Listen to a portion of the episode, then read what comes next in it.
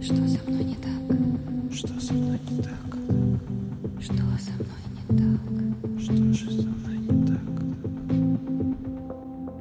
С тобой все так.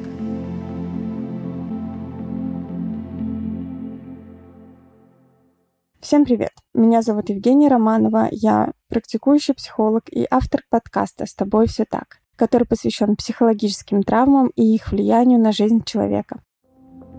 С тобой все так.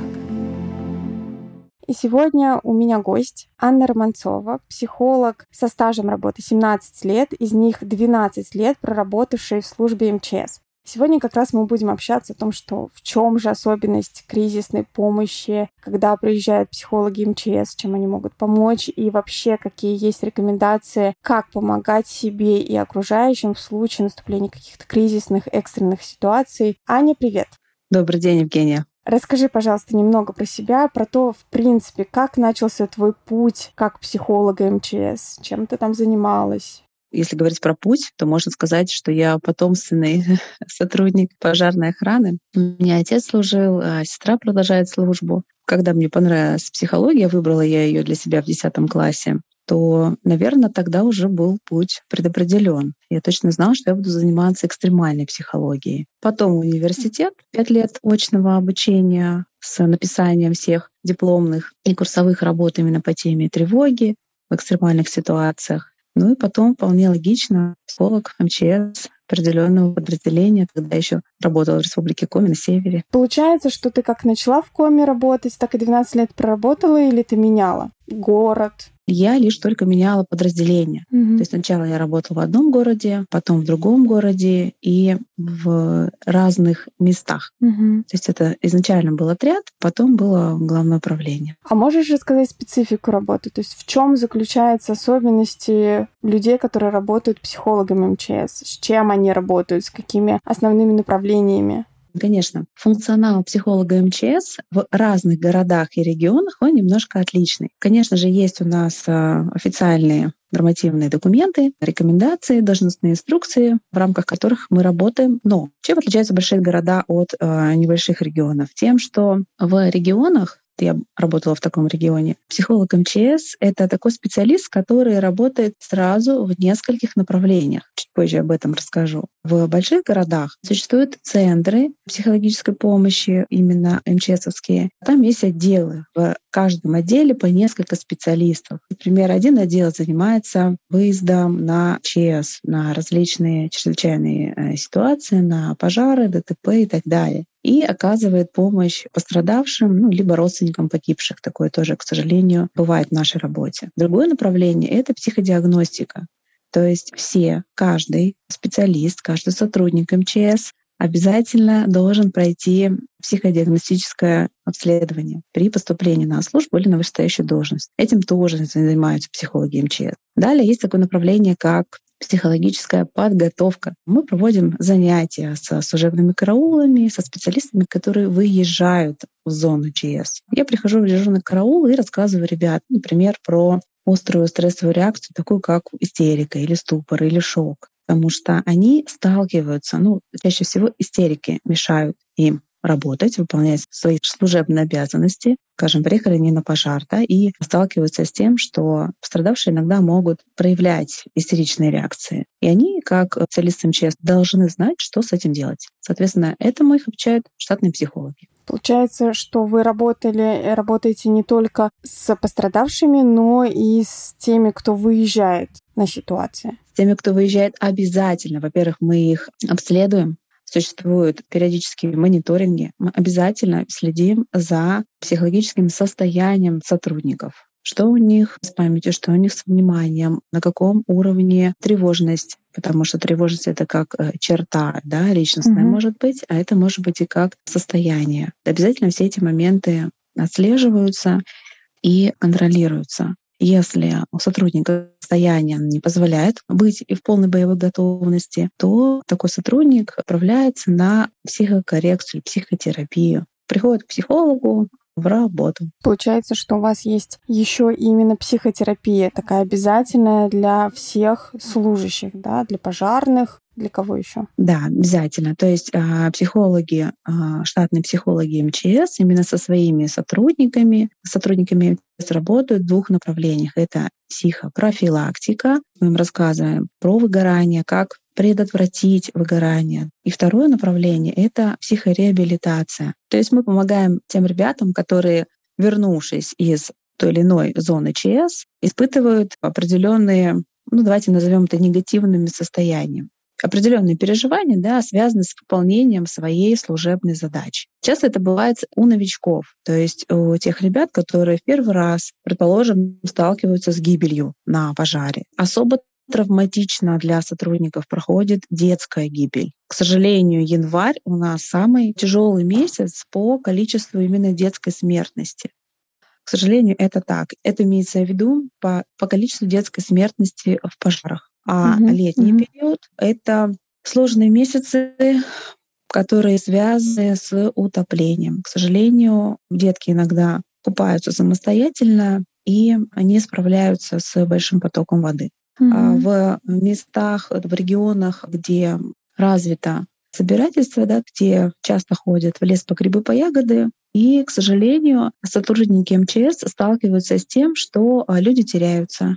Иногда мы их находим, но, к сожалению, не во всех случаях. Сейчас помню, была ситуация, дедушка с бабушкой, с внучкой приехали в лес, внучке было три года. Приехали в лес на машине, ребенок в дороге уснул. Бабушка с дедушкой вышли из машины и пошли по грибы. Девочка проснулась, увидела, что она одна, вышла из машины и пошла гулять по лесу. Собственно говоря, гулял этот трехлетний ребенок один в лесу больше дня. Потом ее нашли, к счастью, здоровой. Но такие ситуации случаются, и здесь именно помогли сотрудники МЧС. А с какими ситуациями лично ты работала? Возможно, у психологов все-таки МЧС есть какая-то специализация, специфика. Какие ситуации их больше всего отправляют или такой какого-то разделения нет? За 12 лет были разные ситуации. Конечно же, мы никогда не выбираем, на которые выезжать. Если в регионе есть в штате несколько психологов МЧС, то у них есть дежурство по суткам. Я знаю условно, что в эти сутки я дежурю, поэтому телефон мой всегда со мной я не знаю, с ним сплю в душ, не имею права не взять телефон по первому звонку, по первому требованию. И далее по первому требованию я обязана в течение 15 минут прибыть в подразделение. Обычно в течение 15 минут собраться и еще в течение 15 минут прибыть, неважно где, как далеко ты живешь. В течение получаса ты должен прибыть в подразделение и в составе оперативной группы выехать к месту происшествия. Когда психолог выезжает на то или иное происшествие, то он никогда не знает чаще всего, насколько он туда едет, что там будет, да, то есть потом вся информация оперативная, она уже собирается в дороге. Словно я хватаю свою сумку, тревожный чемоданчик в форме, выезжаю, вылетаю, я могу вернуться через пару часов, либо через пару недель. На старте mm-hmm. сложно об этом говорить. А из того, что мне за это время довелось увидеть. А, ну, надо сказать, что я как раз работала в подразделении, когда психолог был на все руки мастер, да, что называется. То есть это и диагностика, и лекции, занятия с сотрудниками, и реабилитация, и, собственно говоря, выезды на ЧС. Из э, опыта моих выездов вспоминается, наверное, во-первых, все наверняка помните, это взорвавшиеся шахты, когда mm-hmm завалило и погибло несколько десятков людей. Это и ДТП с погибшими, потому что такие э, ситуации, они, помимо того, что они на контроле у ГИБДД, то спасением непосредственно занимаются специалисты МЧС. То есть именно а, пожарные спасатели выезжают на место с помощью гидравлического инструмента, распиливают искореженные конструкции, я имею в виду автомобили, да, достают либо пострадавших, либо, к сожалению, уже мертвых, извлекают тела. В таком случае психолог МЧС обязательно выезжает на место. Также, да, мы искали людей, которые потерялись, заблудились в лесу. Я сопровождала эвакуацию из задымленных горевших зданий. Также сопровождала эвакуацию из потопленных районов. Жила на севере и очень часто из-за очень снежных зим потопления случались достаточно регулярно. Вспоминается пожар, когда на один строительный объект приехали работяги из соседнего поселка. И работодатель, он закрыл их в помещении. Помещение было бетонного типа. Они пытались то ли приготовить поесть, то ли согреться, затопили печку, буржуйку, и что-то пошло не так. Словом, начался пожар. И из-за того, что люди были заперты, они заживо сгорели. Вот там у нас было шестеро погибших. И в один из дней, через два дня, я, как психолог МЧС, провождала процедуру опознания этих тел и выдачи из морга. То есть прям целый такой день работы в морге потому что э, по законам Российской Федерации человек не может быть признан погибшим, если он не опознан родственниками. Поэтому родственники пребывали, я их психологически готовила к тому, что сейчас будет, какую процедуру они должны пройти, чтобы психологически им это очень сложная задача далась ну, более легче, насколько это возможно, конечно же. Особо тяжело, конечно, не только сотрудники МЧС, но и я, как мама двоих детей, воспринимаю детскую гибель. Это всегда очень страшно, это всегда не без эмоций. Давайте про гибель говорить не буду сейчас, я имею в виду, вспоминая такие ситуации, но вспомню такой случай, который закончился, в принципе, более-менее хорошо. Представьте себе, я в детском саду на утреннике у своей трехлетней дочери в форме, потому что я дежурю, и в любой момент меня могут вызвать. Собственно говоря, так и получилось. Утренник еще не успел закончиться, у меня поступает звонок, диспетчер направляет меня в определенное место в соседний район, тоже в детский сад. Я очень удивляюсь, еду, и выясняется, что в марте, а я напомню, что я работала на севере, очень э, много снега, и в марте немножко солнышко подтапливает снег на крышах и снег начинает с крыш съезжать. Много его получается, если его не чистить. Очень опасные ситуации могут произойти, если не чистить веранды в детских садах. Произошла ситуация. Детки гуляли, тоже трехлетние э, ребятишки гуляли на улице по режиму в детском саду. И большая лавина толщиной в метр снега сошла с крыши веранды на ребятишек их просто-напросто накрыло большой глыбой снега. Ну, прежде всего, чем это опасно? Даже не только тем, что могут быть травмы физического характера, но и снег достаточно плотный, и поэтому у воспитателей и у персонала, который был а, занят с детьми, было не больше двух минут времени, чтобы откопать детей, дабы они не задохнулись. Тут надо отдать должное этим двум или даже трем сейчас, вот не очень вспомню, воспитателям, которые побросали все, схватили лопаты, стали откапывать суматошно этот снег, чтобы достать деток. В итоге было у нас э, трое пострадавших ребятишек. Им снегом стесало лицо, руки немного. Конечно же, они были доставлены в больницу, в стационар. Тут, к счастью, обошлось без э, сильных жертв. И это на самом деле очень удивительно. Там, да. как психолог МЧС, да, мне потом пришлось поработать и с воспитателями, которые вот участвовали в этом, и с детками я проводила занятия в форме сказки, им рассказала и объяснила, что произошло и как им к этому относиться, потому что ребята были очень напуганы. Получается, что правда такие ситуации, и ты никогда не знаешь, выживет человек или не выживет по факту получается, что ты даже не знаешь, куда ты едешь. Ну, в смысле, ты едешь. Уже живых никого нет, или все таки там есть живые, и ты работаешь с ними как с живыми. А если мы с тобой говорим про консультирование, то это все же в формате кризисного консультирования или в формате психотерапии, когда там несколько сессий тебе нужно провести с людьми пострадавшими? Как это все происходит? Сложность э, работы психолога МЧС именно в рамках экстренного реагирования, работы вот непосредственно в зоне ЧС той или иной ЧС на самом деле называется любое событие, это авария, и ДТП, и пожар, любая техногенная катастрофа и так далее. Так вот, сложность заключается в том, что люди, пострадавшие, родственники пострадавших или родственники погибших, или даже те, кто просто является очевидцем. То есть вот идет человек, и вдруг на его глазах случилась какая-то авария, да, там ДТП, предположим. Такие люди, они проявляют острые стрессовые реакции. К ним относятся шок, истерика, нервно-двигательное возбуждение, плач и так далее, перечислять не буду. И наша задача помочь этим людям вот с этими острыми, именно, именно острыми стрессовыми реакциями справиться. Здесь мы говорим не столько о кризисном консультировании, я бы сказала, сколько об экстренном реагировании вот на а, то или иное состояние. Кризисное консультирование, оно у психологов МЧС может быть, и в моей практике тоже такое было, но по большей части мы работаем в кризисном консультировании с а, сотрудниками. То mm-hmm. есть ни для кого не секрет, что не берут на службу ребят без прохождения армии. Ну и часто служба в армии была сопряжена с прохождением службы в зоне боевых действий. Да, на тот момент это Чечня, что там еще Афганистан, таких тоже сотрудников я застала. И в кризисном консультировании мы работали вот именно с их военными травмами. Травмами именно пострадавших мы уже в меньшей степени работаем, то есть мы сопровождаем вот эти вот самые острые, тяжелые события, находимся с ними в самые тяжелые дни, похороны, опознания и так далее.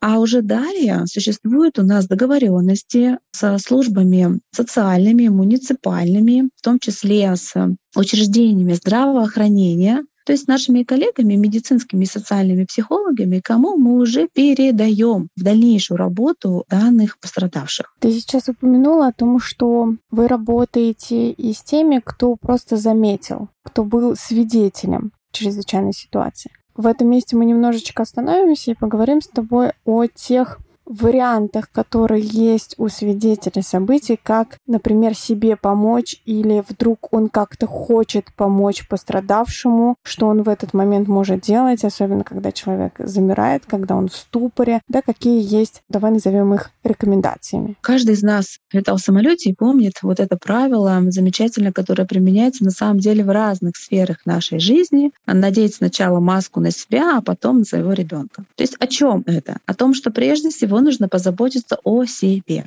Если вы очевидец тех или иных событий, то прежде всего вы, наверное, даже посмею сказать слово «обязаны» сообщить об этом экстренным службам и вызвать спасателей и сотрудников скорой помощи. Конечно же, вы прекрасно знаете эти номера, 112, телефон экстренной службы, но тем не менее не могу не назвать Всегда я всем его повторяю. Поэтому прежде всего вы звоните со своего мобильного телефона по номеру 112. Звонок бесплатный, проходит даже если ваш телефон не в сети. Вы связываетесь с оператором, вы обязательно представляетесь, говорите свое имя, вы говорите, что случилось и где случилось, обязательно адрес. Если вы очевидец достаточно страшных событий, особенно если вы человек впечатлительный, то сложно справиться или контролировать свое состояние и четко рассказать информацию диспетчеру. Но помните, что именно от того, как вы опишете и как точно вы опишете место, где произошло то или иное ЧП, зависит жизнь во многом случае, зависит здоровье, состояние тех людей, которые попали в эту чрезвычайную ситуацию. Вот когда уже вы это сделали, давайте тогда уже позаботимся о себе. Прежде всего, если вы обладаете навыками оказания первой медицинской помощи, вы можете помочь пострадавшим, ну, именно оказание вот первой скорой помощи. Если вы не обладаете этими навыками, то, пожалуйста, не трогайте пострадавших. Если это ДТП, вы остановились, были свидетелем, очевидцем. У пострадавшего может быть сломана шея, и при излишней неправильной транспортировке каких-нибудь ваших действиях вы можете нанести вред данному человеку. Это если говорить о медицинской помощи. Да, вот я стал свидетелем ДТП, и у меня шок. Я замер, перестал дышать. Можно ли мне самому выйти из этого состояния, как-то себе помочь? И второй вопрос, если я в адеквате, я еще могу соображать, но рядом со мной человек попал в такое шоковое состояние. Что могу я сделать как очевидец или как неравнодушный? И могу ли я что-то здесь сделать? А главное, должен ли? Значит, должен ли, обязательно должен, если у вас есть корочка спасателя. У спасателя есть обязанность. Они не имеют права пройти мимо, проехать мимо, ежели они стали очевидцем, а, свидетелем той или иной э, ситуации. Если у вас нет такой корочки спасателей, вы не являетесь специалистом, сотрудником МЧС, то здесь нет определенного долженствования вашего кому-то помогать, особенно если вы ну, не владеете инструментами.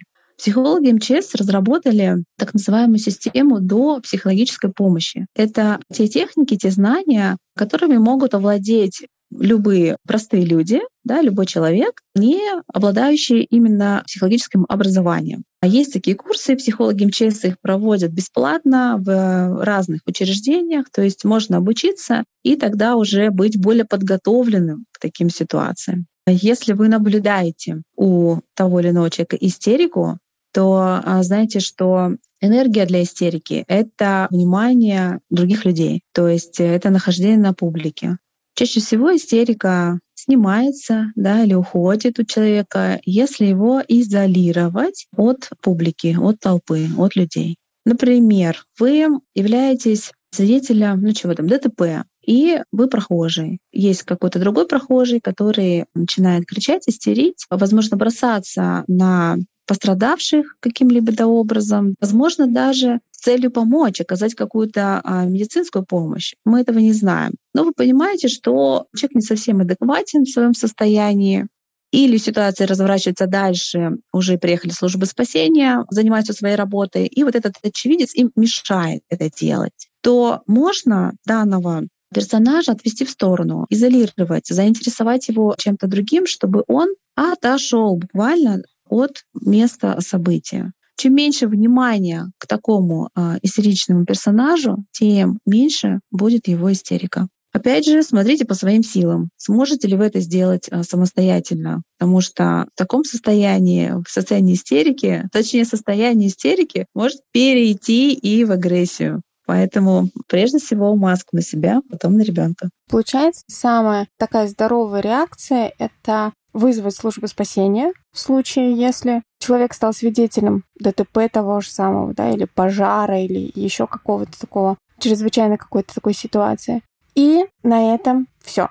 Если у него нет особых навыков помощи в ситуации да, но можно побыть рядом, наверное, но вот активных участий принимать лучше не стоит, если нет вот этих специально выработанных навыков, прохождения курсов первой помощи и так далее. Да, тут ведь еще важно оценить безопасность, собственную безопасность. К примеру, вы становитесь свидетелем пожара. Да, существуют примеры, когда прохожие забегают в горящий дом и кого-то спасают. И ну, честь и хвала таким людям, однако есть примеры, в том числе и такие, когда а, такие люди а, забегают в горячий дом, пытаясь кому-то помочь, и сами э, являются в дальнейшем жертвами данного пожара, то есть становятся в дальнейшем жертвами этого пожара. Поэтому вызвать службу спасения однозначно, оценить ситуацию. Не может ли она быть опасна для вас самих? Далее, если у вас какие-то есть определенные навыки, то прежде всего нужно оказать медицинскую помощь, первую помощь пострадавшим, и уже после оказания медицинской помощи тогда уже оказывается помощь психологическая или допсихологическая, если ее оказывает не специалист. Такой, смотри, еще, знаешь, у меня, Аня, вопрос о том, что мы с тобой сейчас говорим о том, что, грубо говоря, лучше перебдеть, а лучше как-то поаккуратней с собой, лучше на себя внимание обратить. А как тогда быть с беспомощностью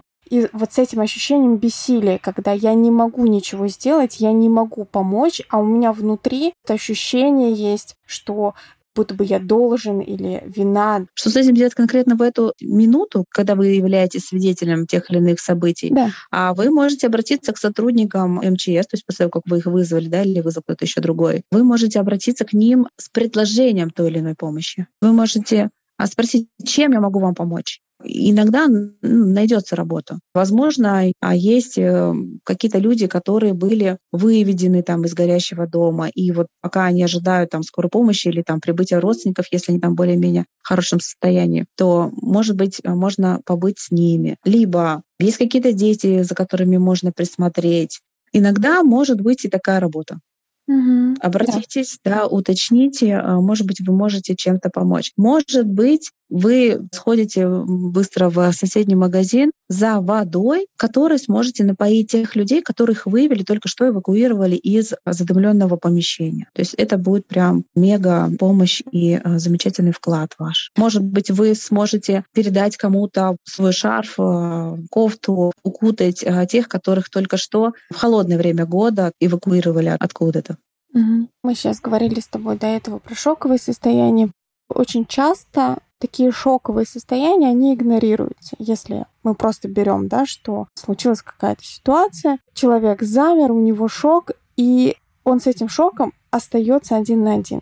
Если нет вызова психолога МЧС, если нет вот такой какой-то ситуации, то как можно помочь человеку, который в этот момент испугался настолько, что у него просто замирание и шок? Если свидетель стал очевидцем такого у кого-либо из э, пострадавших или очевидцев, то можно попытаться привлечь внимание чем-либо такого человека. Не всегда уместен будет телесный контакт, в некоторых случаях а, можно прикоснуться к руке, взять за руку, но а, имейте в виду, что это как бы не всегда будет уместно. То есть э, лучший способ — это привлечь к чему-то внимание. Можно задавать вопросы человеку, который находится в шоковом состоянии. Как ваше имя?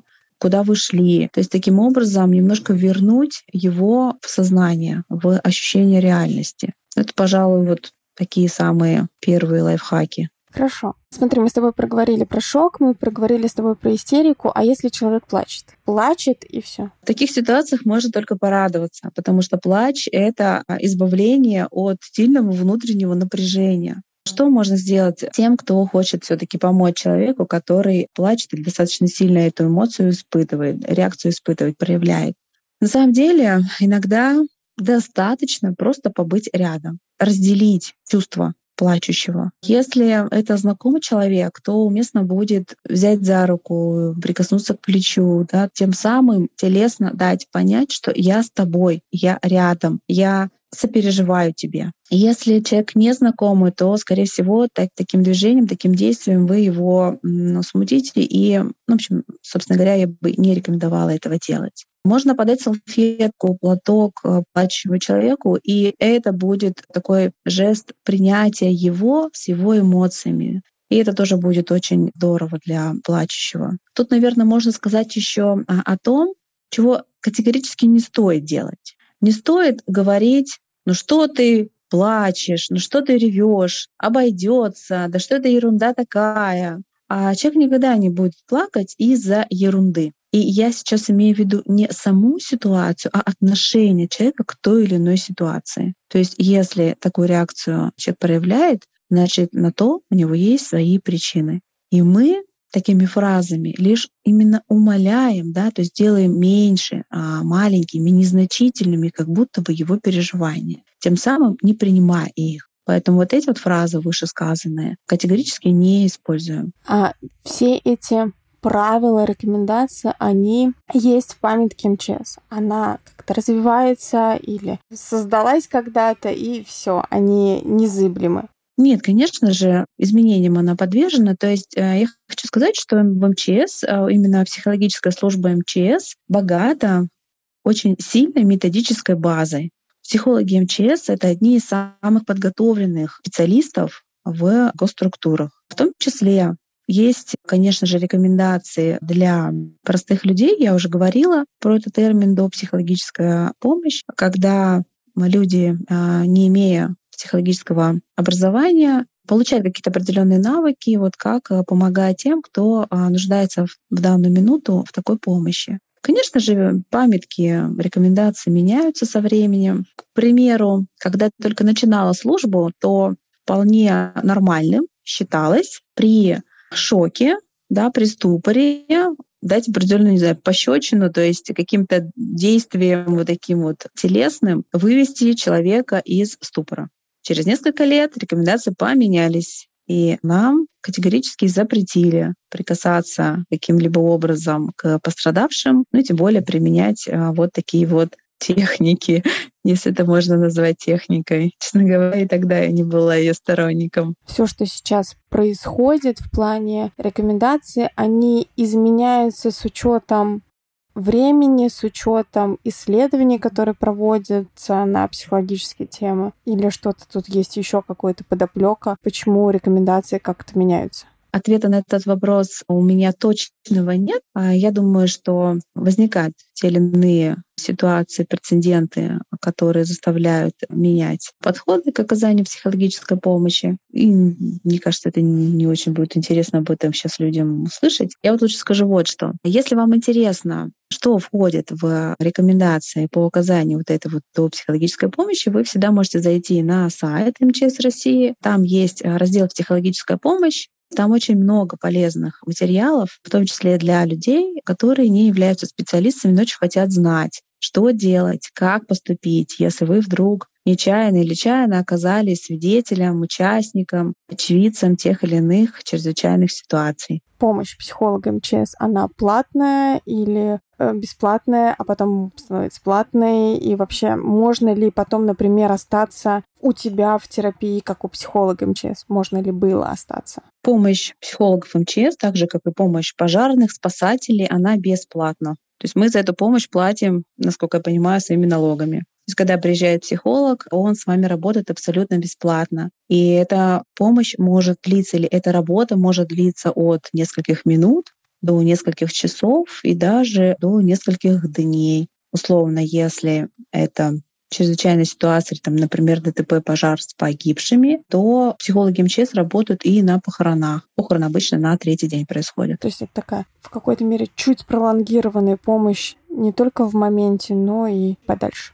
Да, как я уже сказала, психолог МЧС, его самая основная задача именно в экстренном реагировании — это смягчить вот те тяжелые ситуации, а, которые выпали на долю тех или иных людей. А можно ли у тебя потом остаться в терапии? Ну, например, может быть, были такие случаи, когда клиент после твоей помощи хотел остаться с тобой дальше в работу? Мне кажется, что а, некоторые люди, они даже лица не запоминают. Они находятся только в острых, а, проявляют настолько острые реакции, они находятся в таком состоянии, что они могут вспомнить потом через несколько дней, что им кто-то помогал, а кто-то с ними беседовал, кто-то куда-то сопровождал, но зачастую э, даже э, наши имена остаются где-то там в уголках их памяти.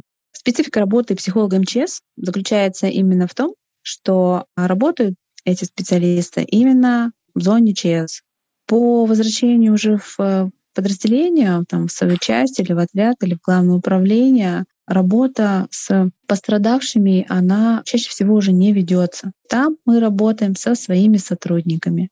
И, как я уже говорила в начале, передаем данных пострадавших своим коллегам, опытным психологам социальной или э, медицинской сферы.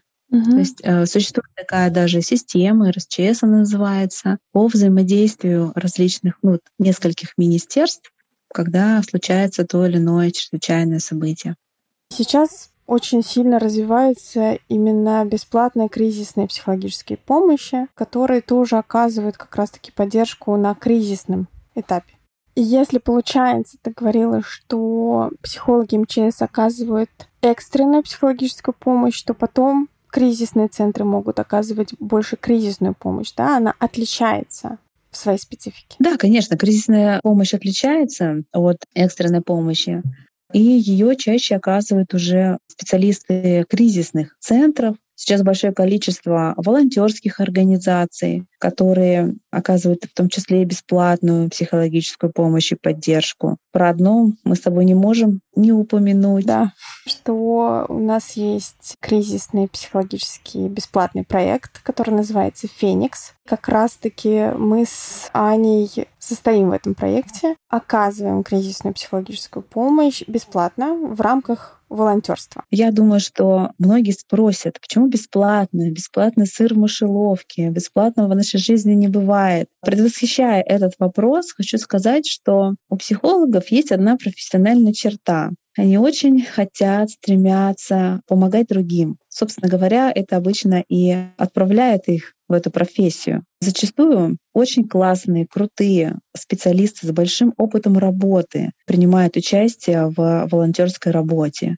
И, собственно, в нашем проекте крутые спецы, профессионалы своего дела, которые в том числе помимо своей э, частной платной практики, в данном проекте оказывают волонтерскую помощь. Здорово, что есть психологи МЧС, которые могут вот на месте помочь, поддержать человека, чтобы он не вышел в какие-то экстремальные состояния, неважно, это будет шоковое или истероидное состояние, да, или это еще какое-то состояние. Но в любом случае вот этот кризис, который происходит с человеком, он все равно остается, потому что не всегда можно сразу отработать. Не все можно сразу отработать. Да? Есть пролонгированные горе, есть пролонгированные утраты, которые могут заякориться Аня, давай тогда с тобой посмотрим, ну, чтобы и слушатели понимали, чем отличается психологическая помощь психолога МЧС и кризисная помощь в том же самом Фениксе. Психолог МЧС работает с состоянием. Обычно это состояние связано или сопровождается острыми стрессовыми реакциями. То есть вот здесь, сейчас что-то происходит или только что что-то страшное произошло, что привело человека в то или иное состояние. Он помогает это пережить. Кризисный же психолог, он работает, вот очень, он может работать с теми кризисами, которые были когда-то, я не знаю, там в прошлом месяце, например, утрата близкого, похороны или еще что-то. Либо, например, несколько лет назад, к примеру, военная травма, служба в горячей точке. Насилие. А, или еще что-либо. Насилие, mm-hmm. да. Ну, то есть много на самом деле пунктов сюда можно отнести. А кризисные психологи больше работают именно с отношением к ситуации и отношением, пониманием себя в контексте этой ситуации. Потому что любой кризис, он меняет структуру личности. Получается, у нас кризис все таки делит жизнь на до и после. И вот чтобы вот этой после, вот этого после не было травматичного, не было какого-то такого остановленной жизни внутри реального человека, да, живущего еще. В этом как раз-таки помогают кризисные психологи. Да? Мы подхватываем в этот момент человека для того, чтобы помочь ему преодолеть кризисную ситуацию, а если она не могла быть преодолена естественным путем, да, потому что горевание это естественный процесс, но иногда все же он затормаживается. Да, то есть условно, если проживание той или иной кризис на ситуации, той или иной стрессовой ситуации, оно нарушено, оно идет не должным образом, не естественным путем, в этом случае будет работать кризисный психолог и смотреть, а где, когда, что пошло не так. Какое отношение было у человека к ситуации тогда, какое сейчас, что эта ситуация, какие процессы в нем запустила, что она в нем поменяла, изменила. Позволю себе, наверное, а, даже так вот высказаться. Если в той или иной сложной ситуации человеку посчастливилось получить помощь психолога МЧС, то это уменьшает вероятность обращения в дальнейшем к кризисному психологу, потому что, скорее всего, да, процесс проживания той или иной ситуации будет достаточно естественным. Первый фронт — это психолог МЧС, да, который помогает, запускает процесс проживания. Если тут что-то не прошло, потому что такое тоже может быть, да, может что-то быть осложненным, то второй фронт это кризисный психолог, который дальше помогает проживать, и дальше уже идет именно психотерапия, если она в этот момент будет нужна, но она не всегда бывает нужны именно в проживании какой-то конкретной ситуации. Да, иногда этого достаточно, если отработает психолог МЧС, или если еще подключится кризисный психолог, иногда этого будет достаточно. У нас получается какие-то такие три фронта защиты психики. Да, три фронта. Это мне очень нравится. Но на самом деле хочу сказать, что не делите уж так сильно на категории данных специалистов, потому что те же самые психологи МЧС могут быть и психотерапевтами, ну, то есть работать именно в направлении психотерапии, и также могут работать с травмой, то есть быть кризисным психологом. Я больше именно для людей имею в виду вот это вот ощущение, понимание того, что как это происходит, да, процесса.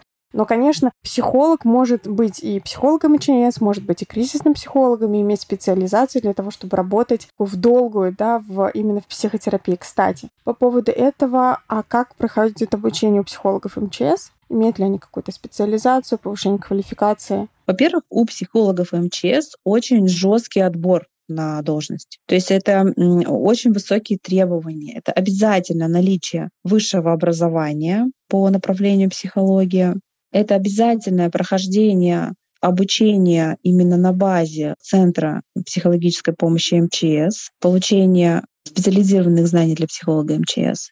Это обязательно изучение всех рекомендаций, э, всех нормативных документов, которые в МЧС существуют, касаемых оказания помощи, да, работы психолога МЧС. Более того, конечно же, ну, я не знаю, наверное, у многих специалистов так, существуют бесконечные учебы. Каждый год э, происходят сборы психологов МЧС. Каждый год проходят конкурсы профессионального мастерства, называется лучший психолог МЧС России. Довелось мне пару раз э, быть участником и победителем данного конкурса. Также в течение года есть сборы в регионах, где психологи обмениваются опытом, поддерживают друг друга и обязательно обучаются а, новым техникам. Ну и не секрет, что когда мы, психологи МЧС, работаем друг с другом плечо к плечу в тех или иных э, сложных э, ситуациях, то мы обязательно потом поддерживаем друг друга в, в работе. В моем регионе случилась авария на шахте, и мои коллеги из других регионов обязательно мне звонят, поддерживают меня, спрашивают, чем они мне могут помочь методически, организационно, еще чем-то. Я тоже обязательно буду звонить им в их регион, поддерживать их, когда они э, работают с той или иной ситуацией на, в своей местности. То есть это такое, знаете, сильное братство. Давай тогда подводить итог. Какая рекомендация есть лично от тебя, как от э, человека, который 12 лет работал психологом МЧС и работает с кризисными состояниями до сих пор в рамках проекта. Какая есть рекомендация для наших слушателей? Или, может быть, пожелания? Рекомендации, пожелания. Но прежде всего, конечно, как бывший сотрудник МЧС, носящий погоны, не могу не пожелать соблюдать технику безопасности, правила личной безопасности э, в быту, в лесу, на производстве и так далее. А в качестве рекомендации я хочу э, призвать вас к работе с психологами. Это те специалисты, которые могут сделать вашу жизнь гораздо счастливее, радостнее, которые могут помочь вам избавиться от того или иного напряжения, от страхов, от каких-то ограничений, которые чаще всего мы сами себе создаем в нашем мышлении. У психологов, так же как и у медиков, есть свои направления и своя специализация. Кто-то работает с детками, кто-то работает с подростками, кто-то работает с семейными парами, а кто-то работает с кризисными ситуациями. И если вы оказались в какой-то кризисной ситуации, то обязательно а, обратитесь а, в тот или иной проект, который оказывает психологическую помощь. В частности, рекомендую вам Феникс, который работает бесплатно. Но не забывайте про телефон 112, по которому следует звонить, если вы стали свидетелем или, не дай бог, участником той или иной чрезвычайной ситуации. Берегите себя. До новых встреч! С вами был подкаст «С тобой все так» и я его ведущая Евгения Романова. Сегодня у нас в гостях была Анна Романцова. С вами мы встретимся уже в следующем выпуске, так что подписывайтесь, ставьте звездочки, пишите свои комментарии и отзывы. Это правда очень сильно помогает развиваться проекту.